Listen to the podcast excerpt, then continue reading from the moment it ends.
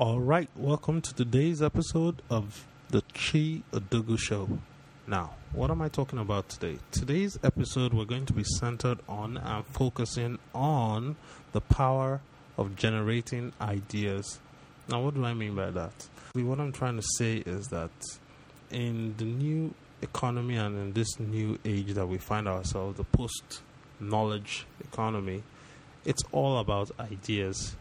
You cannot bring or create or manifest anything in this world if you don't have ideas. And now a lot of people will say, oh, ideas are a dime a dozen, ideas are not worth anything without action. Well, get what? You can't act on anything without having a good idea. And you cannot have good ideas without coming up with lots of ideas in which you have many bad ideas. So, if you're on this entrepreneurial journey, and I'm not just talking about starting a business, I'm talking about basically being the CEO of You Inc. So, whether your name is Chi Odogwu or Michael Michaels or whatever, your personal brand, you have to see yourself as a company, as a mini multinational, kind of like you're the apple of you, essentially. And so, for you to be effective in the world, you have to be able to come up with good ideas. Now, ideas are what you use to solve problems. So, if you come up with an idea, you're basically saying that, hey, you have a solution to a problem. And if you can solve problems, you can monetize them, you can make some money. So, how do we come up with good ideas? Well, first step, I read a book called um, Become an Idea Machine by Claudia Altucher. And since I've practiced the principles she mentioned in the books, I've actually seen my thought process become clearer and deeper, and my ability to generate ideas and think become sharper. So, what she said and suggested was that you need to come up with 10 ideas every day in an idea notepad. So, not necessarily good ideas or bad ideas, you just need to get in the habit of building up that muscle and training it to the point where you can generate 10 ideas every day. And you can do that by focusing on a particular theme.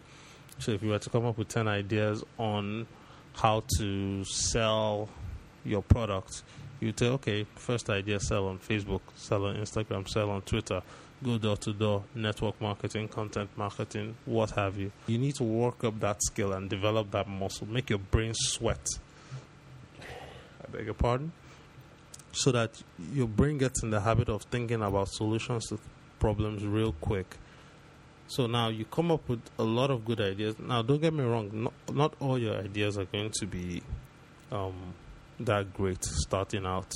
But you'll notice that over time, if you do this consistently for about 60 to 90 days, you start to notice that as you're doing that, your, your thought process gets streamlined and it gets sharper and clearer. And you'll be able to do what she calls, and what I've noticed is um, basically idea sex, where after coming up with so many ideas, you're able to merge two different ideas together to bring out a whole new idea, which you can apply to solve a particular problem that you're facing. So I would say get a notepad or a jotter or some type of material. You can use your phone and your notepad and your phone and just basically write down 10 ideas every day you can find a team. I like to work in teams just because it helps me um, focus in a particular subject matter while I'm coming up with ideas. And then just start writing down ideas. Pick a particular day to start. Start today, start tomorrow.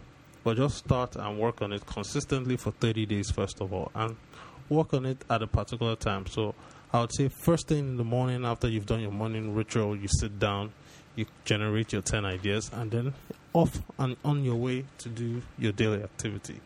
So, with that said, start the idea machine, and that's how you're going to make a ton of money in this post knowledge work economy that we found ourselves.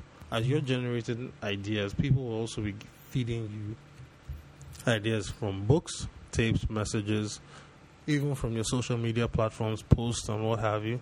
And you need to be able to take in the input you're getting from the world at large and then synthesize, reuse it, and come up with other stuff that you can apply to your current situation. So basically, try and fuel your brain with, you know, stimulating material. I like to read books, magazines, blog posts from some of the bloggers and podcasters that I follow.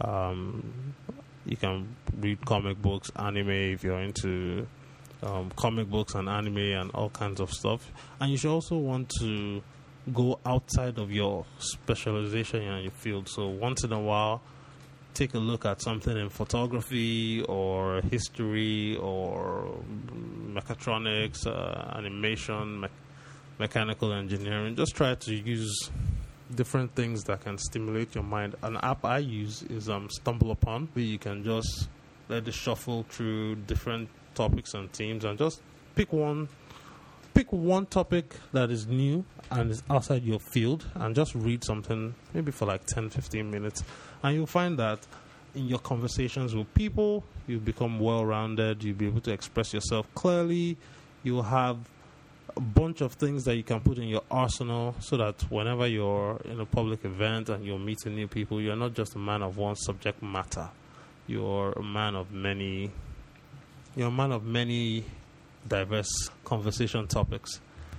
And with that said, I've reached the end of today's show. So if you like this new short format of the podcast, do let me know. Go to my website, odeshi.com, get on the contact form, and let me know how we're doing. Um, like I said in yesterday's episode, we're transitioning over to odogwu.com.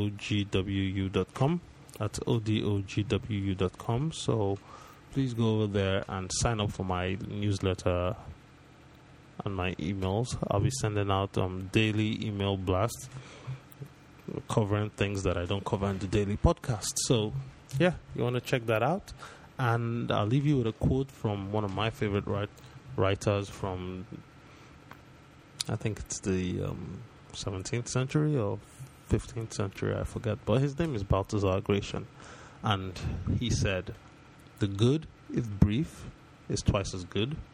The bad, if brief, is not so bad. So, whatever you're doing, keep it good, keep it brief. Ciao, guys. Cheers.